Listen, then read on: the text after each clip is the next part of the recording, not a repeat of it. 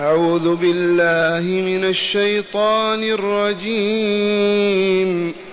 فمن يرد الله أن يهديه يشرح صدره للإسلام.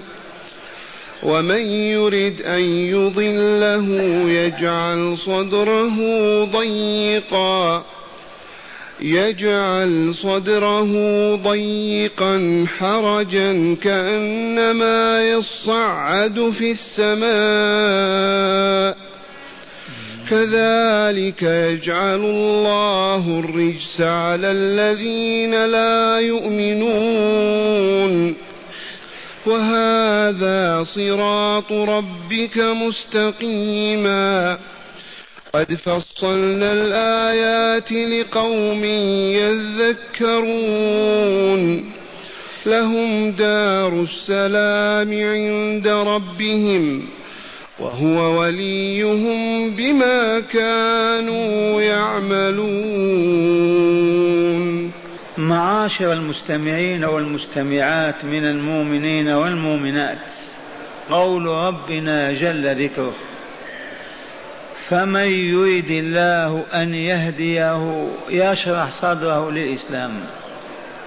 في الآيات السابقة طالب المشركون بالآيات والمعجزات ليؤمنوا. والله يعلم أنهم لا يؤمنون. فما استجاب لهم فيما طلبوه. وها هدى تعالى يقرر هذه الحقيقة وهي الهداية بيد الله والإضلال بيد الله. فمن فزع إلى الله ولجأ إليه واطاح بين يديه واذرف الدموع على خديه سائلا ضارعا وليله ونهاره أن يهديه ويشرح صدره. استجاب الله تعالى له وشرح صدره ونور قلبه وزكى نفسه وهيأه لجواره في الملكوت الأعلى. فمن يريد الله أن يهديه لهذا الطريق السوي لهذا المستقيم الموصل اولا إلى رضا الله ثم إلى جواره فالله عز وجل لا يخيبه. أريد يا عبد الله أريد يا أمة الله لا بد من قرع الباب لا بد من الضراعة والسؤال والدعاء والبكاء. هذه انوار الله لا يهبها إلا لمن يطلبها في صدق. أما المعرض أما المتكبر أما الله المشغول فكيف يفوز بهذا الرضوان الإلهي؟ والله يقول فمن يريد الله أن يهديه إلى أين؟ إلى الإيمان بالله ولقائه الإيمان برسول الله وما جاء به من شرائع الهدى. من يريد الله هدايته يشرح صدره للإسلام.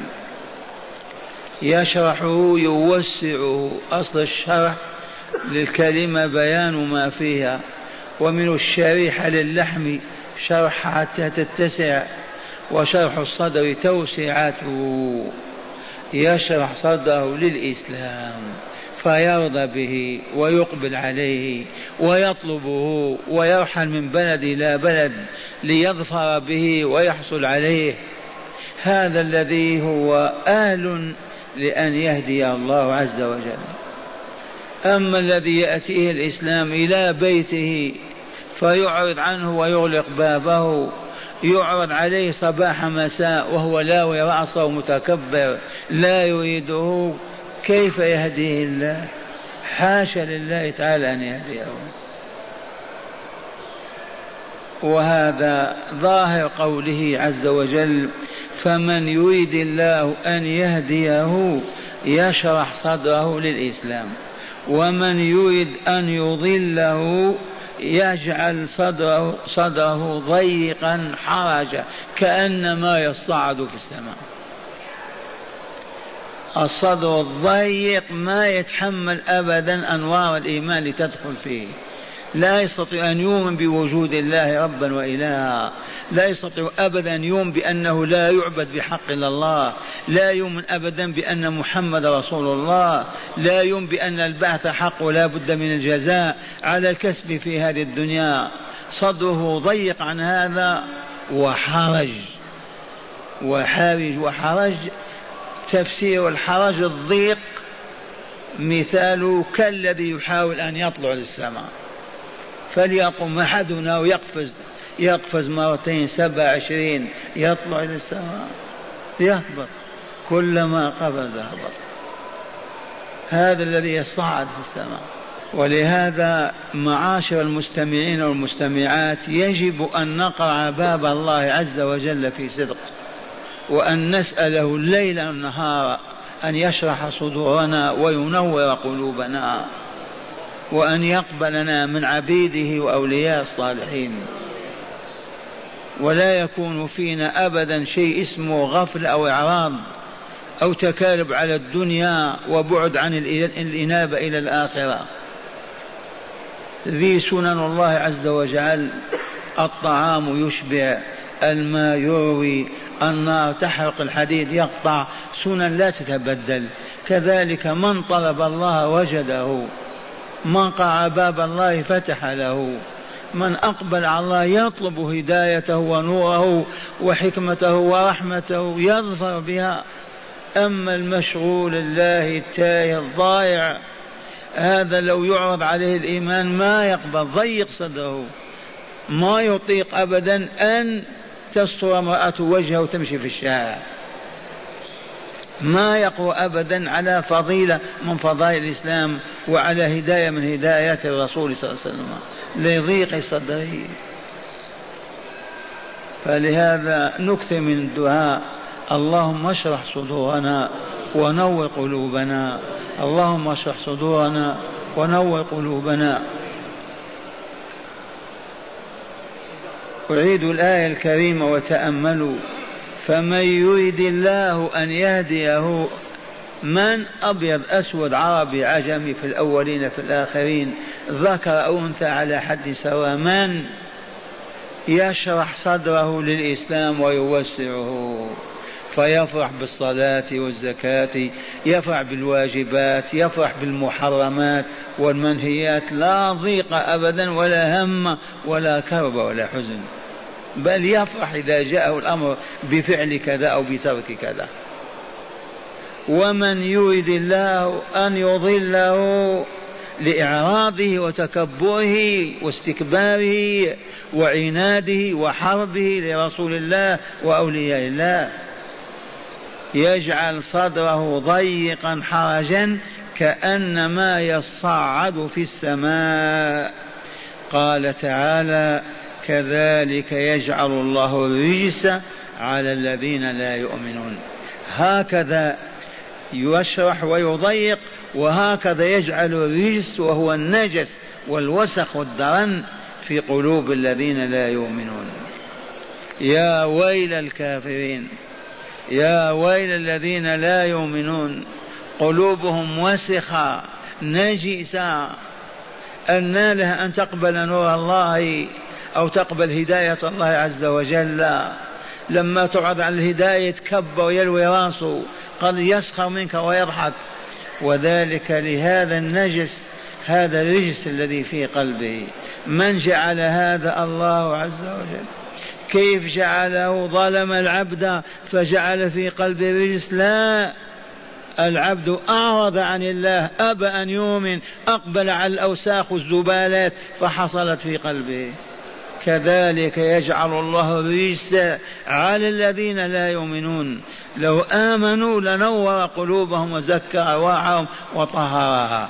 لكن رضوا بالكفر والإلحاد والفسق والفجور والظلم والشر إذا أصيبت قلوبهم بالنجس أصبحت نجسة.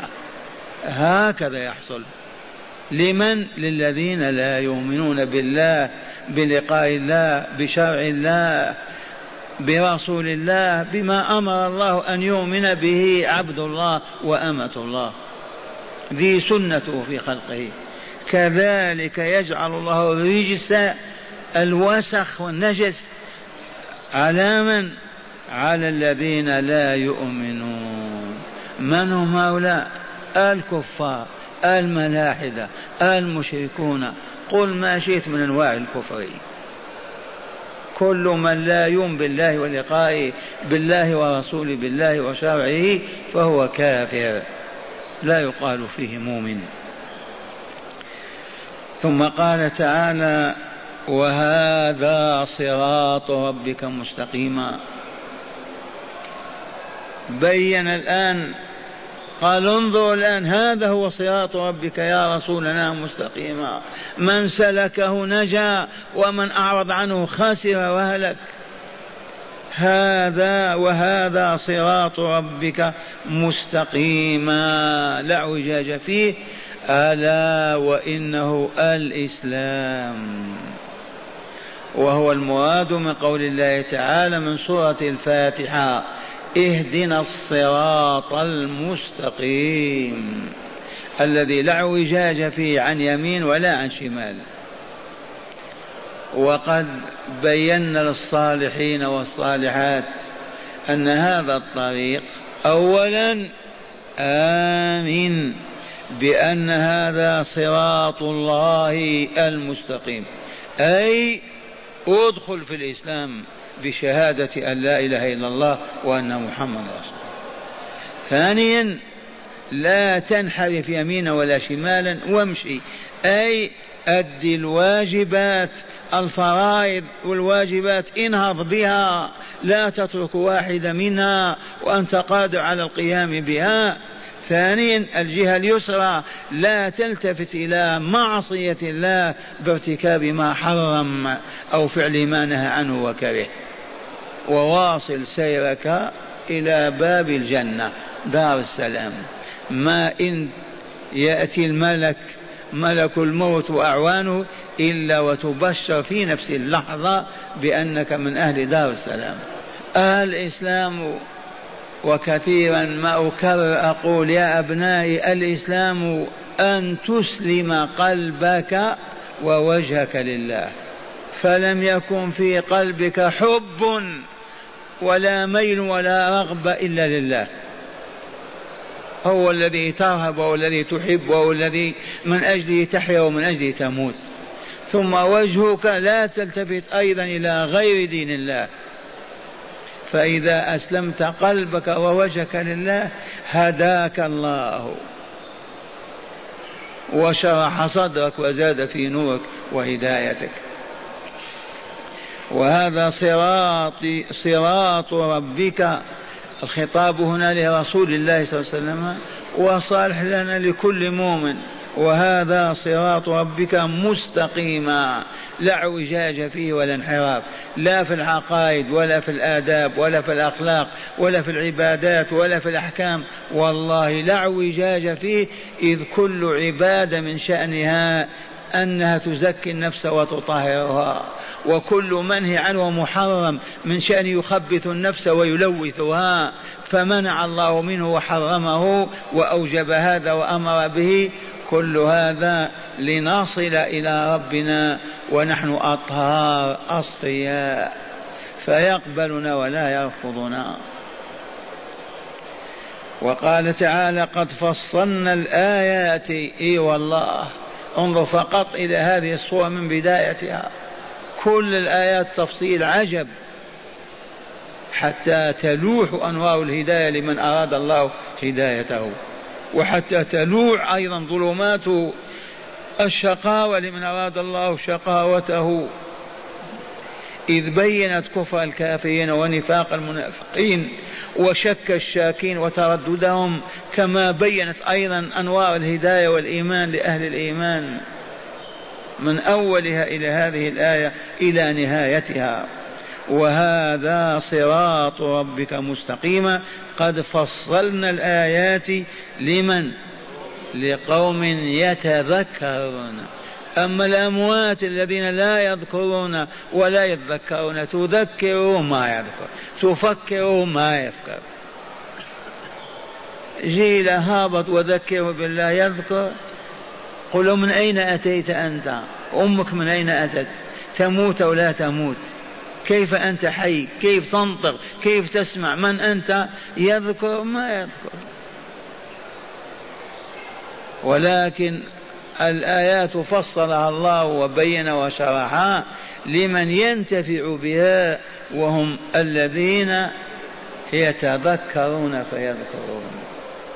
أما أهل الغفلة والإعراض والأضاحيك والباطل طول الحياة أنى لهم أن يذكروا. قد فصلنا الآيات لقوم يذكرون أي هم الذين ينتفعون بها. ثم قال تعالى لهم دار السلام. اللهم اجعلنا منهم. دار السلام الجنة. للذين أحسنوا الحسنى وزيادة لهم دار السلام والنظر إلى وجه الله الكريم. والدار هي الجنة. والسلام اسم من أسماء الله تعالى. ولك أن تقول لهم دار السلام من كل عاهة من كل آفة. فلا كبر ولا هرم ولا مرض ولا سقم ولا موت ولا السلام بماء بكاملها. فهي دار السلام من كل العيوب والنقائص من كل العافات والآفات والآلام. وهي أيضا قبل ذلك دار الله والقرآن حمل الوجوه وكلا الوجهين والله لصحيح هي دار الله وإلا لا. والله من أسمائه الحسنى السلام المؤمن المهيمن. ودار السلام أليست هي الجنة؟ فيها صداع ألم ضرس فيها كبر فيها موت فيها مرض. لا والله. أبدا. أية سلام أعظم من هذه؟ لهم دار السلام لهم دار السلام عند ربهم. لهم دار السلام عند رب أين ربنا؟ فوق. فوق ولا لا؟ يا جارية أين ربك؟ فأشارت. قال اعتق فإنها مؤمنة. وجاء الزنادقة وأصحاب الباطل لو قلت ربي هكذا يقطعون يدك. قل أنك حددت المكان. فلسفة كاذبة. ربنا فوق سماوات فوق عرشه والجنة سقفها عرش الرحمن.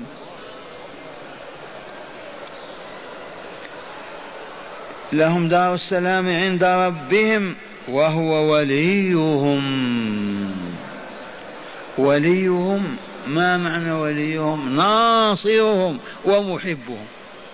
أليس وليك ناصرك ومحبك؟ وهل يكون وليك وأنت عدوه ممكن. ما يجتمع الضدان إذا والوه بالإيمان به وبتقواه فوالاهم فنصرهم وأكرمهم فهم أولياؤه وهو وليهم. هؤلاء أولياء الله لهم دار السلام عند ربهم والحال أنه وليهم. لو أنزلهم دار السلام وهو غضبان عليهم يسعدون؟ آه؟ والله ما يسعدون. إذا وهو وليهم بسبب ماذا؟ بفعل المحاب وترك المكاره. وليهم بسبب ماذا؟ لأنهم أبناء أشراف أبناء أنبياء. لأنهم ماذا؟ قال بما كانوا يعملون. ألباء سببية. بما كانوا يعملونه. من اللعب في المقاهي والمراقص ها؟ من الرقص والشطح والباطل. يعملون ماذا؟ يعملون محاب الله ما كان عقيدة عقدوه في قلوبهم وما كان قولا رددوه على ألسنتهم وعاشوا عليه وما كان عملا بجوارحهم اكتسبوه وكسبوه. هذا الذي خول لهم ولاية الله. وهذا الذي تدرسونه. ولاية الله عز وجل متوقفة على ماذا؟ على أن تحب ما يحب وتكره ما يكره. وتفعل المحبوب ما دمت قادرا على فعله وتترك المكروه وأنت قادر دائما على فعله. بذلك تظفر بولاية الله. ومن هنا نقول لا بد من معرفة ما يحب الله وما يكره.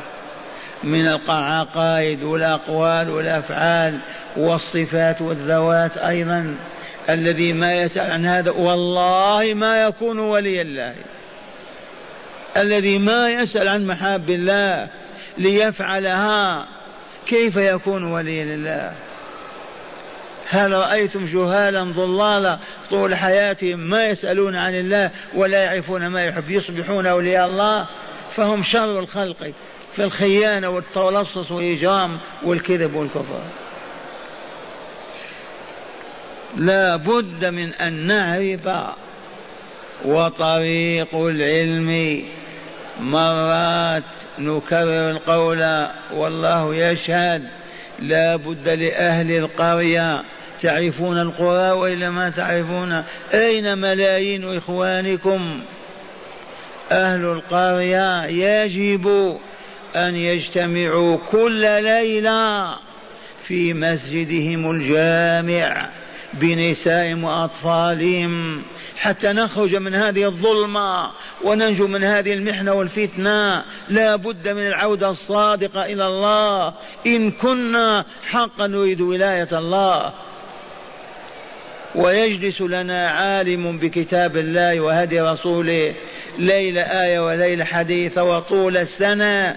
ونحن نساؤنا وأطفالنا يتعلمون ويطبقون ويعملون. سنة واحدة تتحقق تتحقق ولاية الله.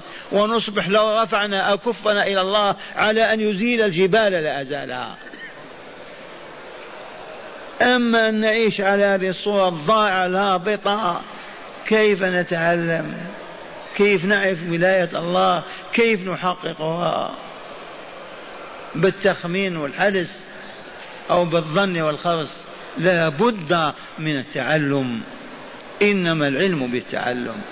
وقررنا للحكام والمسلمين أجمعين وقلنا انظروا بعين النظر الصادقة. أعلم أهل القرية أتقاهم لله. أقلهم جريمة أقلهم فسقا أقلهم ظلم وشرا أليس كذلك؟ أسألكم بالله. كيف ما نفهم إذن أنه لا بد وأن نجمع الأمة على كتاب الله وسنة رسوله؟ كيف تنتهي الفرق المذهبية والطائفية والعنصرية إذا لم نجتمع على كلام الله؟ مسلمون فقط. كيف يتم هذا؟ وذكرنا ألف مرة وقلنا لما بدأت الشيوعية تقر مذهبها المادي الإلحادي يجمعون أهل القرى في مكان في أماكنهم العامة والخاصة في, في عدن فقط من العصر إلى نصف الليل وهم يغسلون أدمغتهم من الإيمان بالله. ونحن نريد أن نظفر ونفوز ونحن نائمون غافلون. كيف نتعلم؟ كيف تزول قساوة القلوب؟ هذا الجمود هذا الشح وهذا البخل هذا الإسراف وهذا البذل وهذا وهذا كيف يعالج؟ يعالج بالحيلة يعني؟ والله لا علاج إلا على نور الله كتابه وهدي رسوله صلى الله عليه وسلم. من يقوم بهذا المسؤولون؟ ما قام المسؤولون فرضنا أنهم غير مؤمنين. أنتم أيها المؤمنون لماذا ما تفعلون؟ فرضنا أننا في حكومة روسيا. نحن مؤمنون وإلا لا؟ هيا نجمع نساءنا وأطفالنا ونعرفهم بالله ليحبوه وليطيعوه. ولتفيض أنوار الهداية علينا. ما يصبح بيننا كئيب ولا حزين ولا عاري ولا مكشوف السوء ولا فقير. لهم دار السلام عند ربهم وهو وليهم بما كانوا يعملون. ليل نهارا طول العمر. عمل. ماذا العمل؟ يبنون العمارات يعبدون الطرق يحفرون الآبار ذا عمل خاص هذا. العمل هذا أن يعملوا بطاعة الله ورسوله بالنهوض بالتكاليف والواجبات وتعبيد الطرق وبناية المنازل التابعة نقطة من بحر.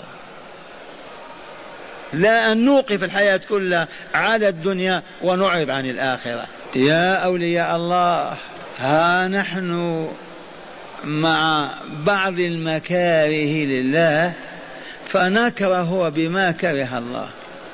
ومن قال لا أنا ما نكره يلبس برنيطة ويخرج ما هو مسلم. أبدا. يجب أن نكره ما يكره الله. والله لو كره الله أبي لكرهته. لو كره ابني والله لكرهته. فوق هذا لو كره أمي أكرهها. أنا عبده ووليه كيف أخالفه لي قدرة على مخالفته؟ كيف نسعد وأنا أعاديه فكيف إذا كره الله الخمر ونحن نشربها؟ كره الله هذه المخدرات من الأفيون الكوكايين ونحن نستوردها ونشربها ومتزوجون وعندنا أولاد والنساء يشتكين زوجي يشرب كذا. كيف كيف؟ وهؤلاء الذين يسكرون ويشربون وكذا أسألكم بالله جالسوا العلماء واستنارت قلوبهم وعرفوا الله ثم انتكسوا؟ والله ما كان. من أين تأتيهم هداية الله ونور الله؟ وما عرض عليهم ولا قدم لهم ولا رغبوا فيه وقرعوا أبواب العلماء وطلبوا ذلك. كيف يأتي هذا؟ عصا البوليس ما تنفع. والله ما تجدي. لو أن أهل قرية استقاموا على منهج الله والله ما هم في حاجة إلى حماية ولا حراسة. أبدا.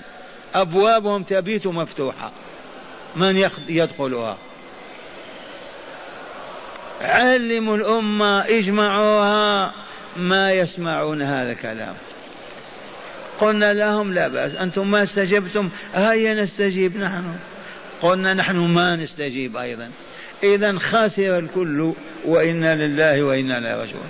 قال من مكاره الله تعالى أولا أذى المؤمنين والمؤمنات. أذى المؤمنين والمؤمنات.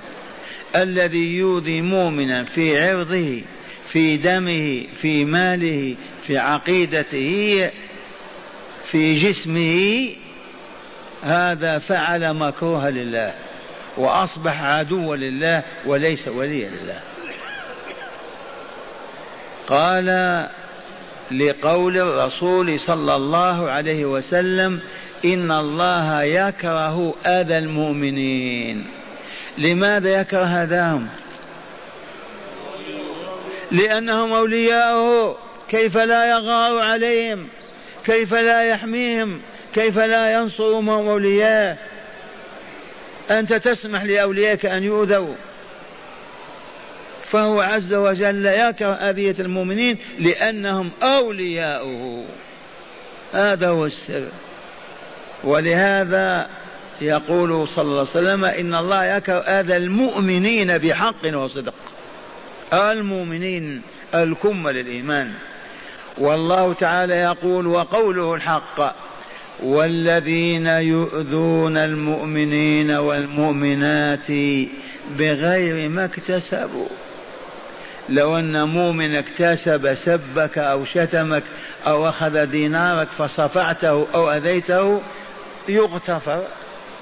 لكن ما آذاك بدون أذى. والذين يؤذون المؤمنين والمؤمنات بغير ما اكتسبوا أي من الأذى والإثم فقد احتملوا أي تحملوا بهتانا وإثما مبينا. فمن هذه الآية تعيش خمسين سبعين سنة ما تقول فلانة تزني ولا تقول فلان يفعل كذا. أبدا. لأنك تؤذيه تعيش مئات سنة ما تؤذي مؤمنا ولا مؤمنا وإن زلت القدم وسقطت تحت ضربة العدو انهض. وأملأ قلبك بحب الله والاصطفاء والبكاء. وقل أقم الحد علي. يا فلان قلت فيك فاستغفر لي وتب علي. قال فاحذر يا طالب ولاية الله تعالى.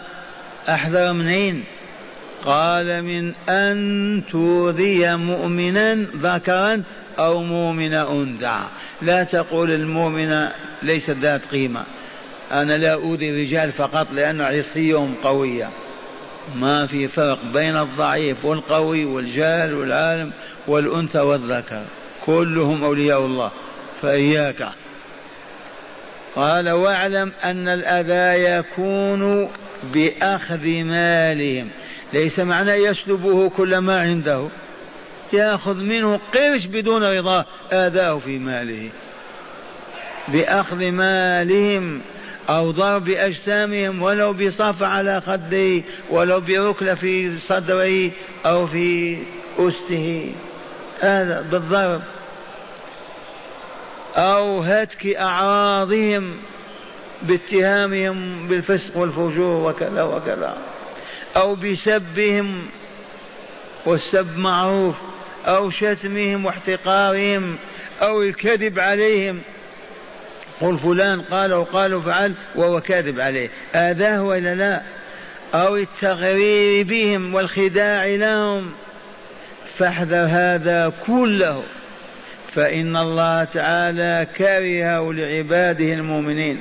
ويسخط على من يفعله على من يفعله بأوليائه.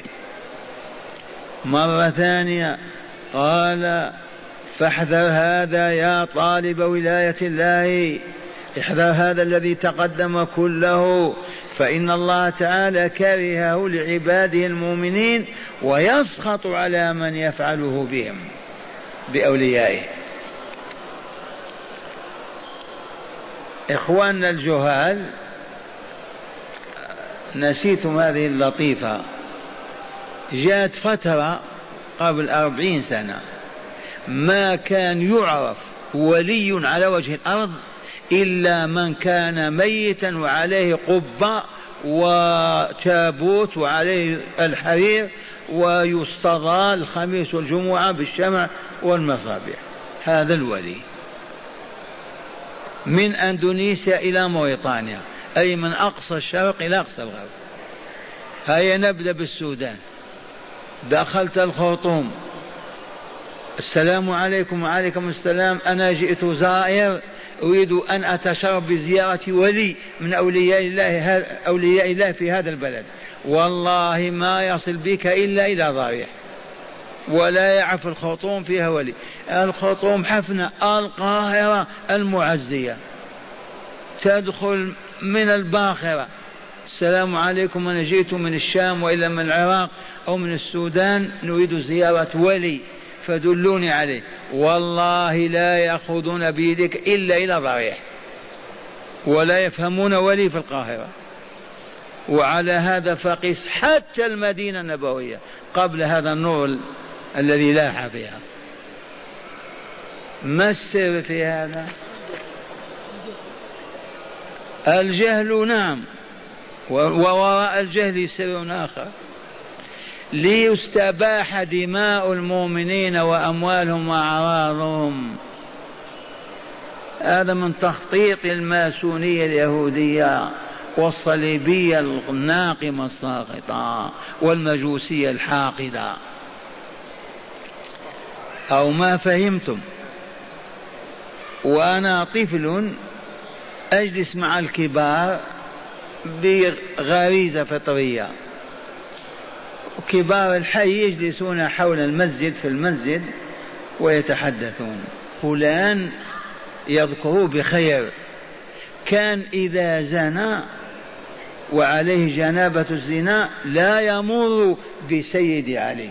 سيد علي هذا قبة وضريح إذا كان زنى ما يمر بهذا احتراما وخوفا من الولي.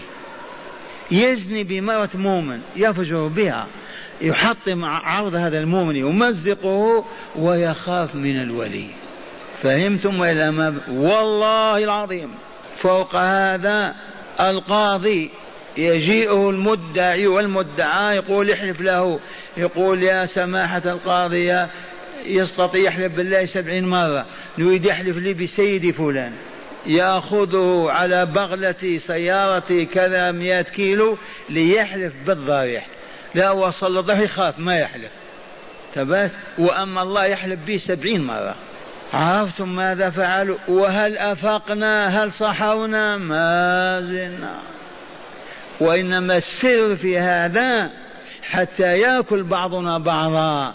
لو علمنا أننا أولياء الله لا يصح أن نؤذي ولي الله ولو بنظره شزره ولو بصوت عالي. يسود الأمن والمحبة والولاء بين أهل القرية والمدينة. لكن لما حاصرنا الولاية في الأموات افعل ما تشاء بالأحياء. فيه زنا وفجور بنسائنا ولا لا؟ في أكل لاموالنا ولا لا؟ فيه سب لأعراضنا ولا نعم. لو كنا مقدرين عندهم كالأولياء ما يفعلون هذا. قال فاحذر هذا كله فإن الله تعالى يكره يكرهه لعباده المؤمنين ويسخط على من يفعله بأوليائه.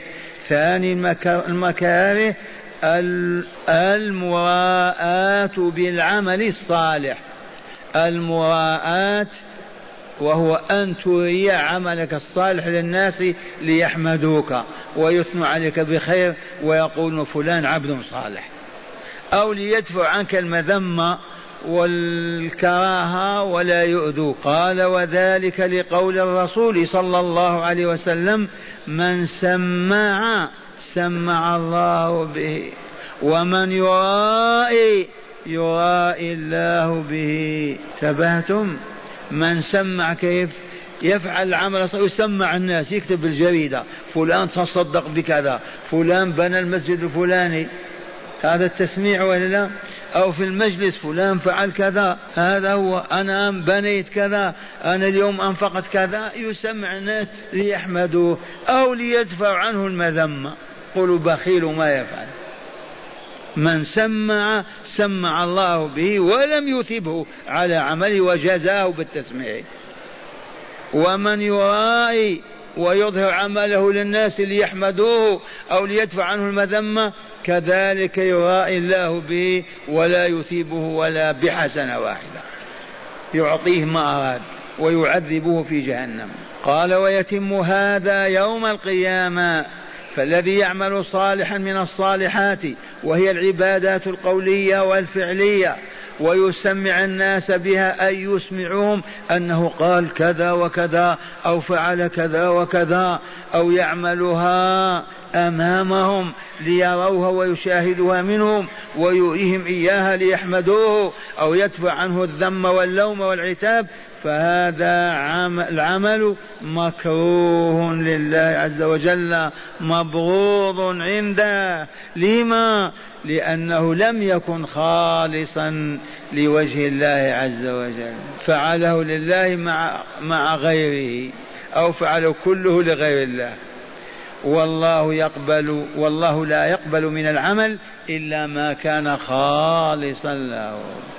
يقول أنا أغنى الأغنياء عن الشرك من عمل عملا أشرك فيه مع غيري تركته وشركه. ما هو في حاجة إليه؟ قال وصاحب هذا التسميع والمراءة يفضحه الله تعالى يوم القيامة فيسمع به ويرائي. ومن سمع الله به أو رأى به هلك ورب الكعبة. فاحذر يا طالب ولاية الله هذا.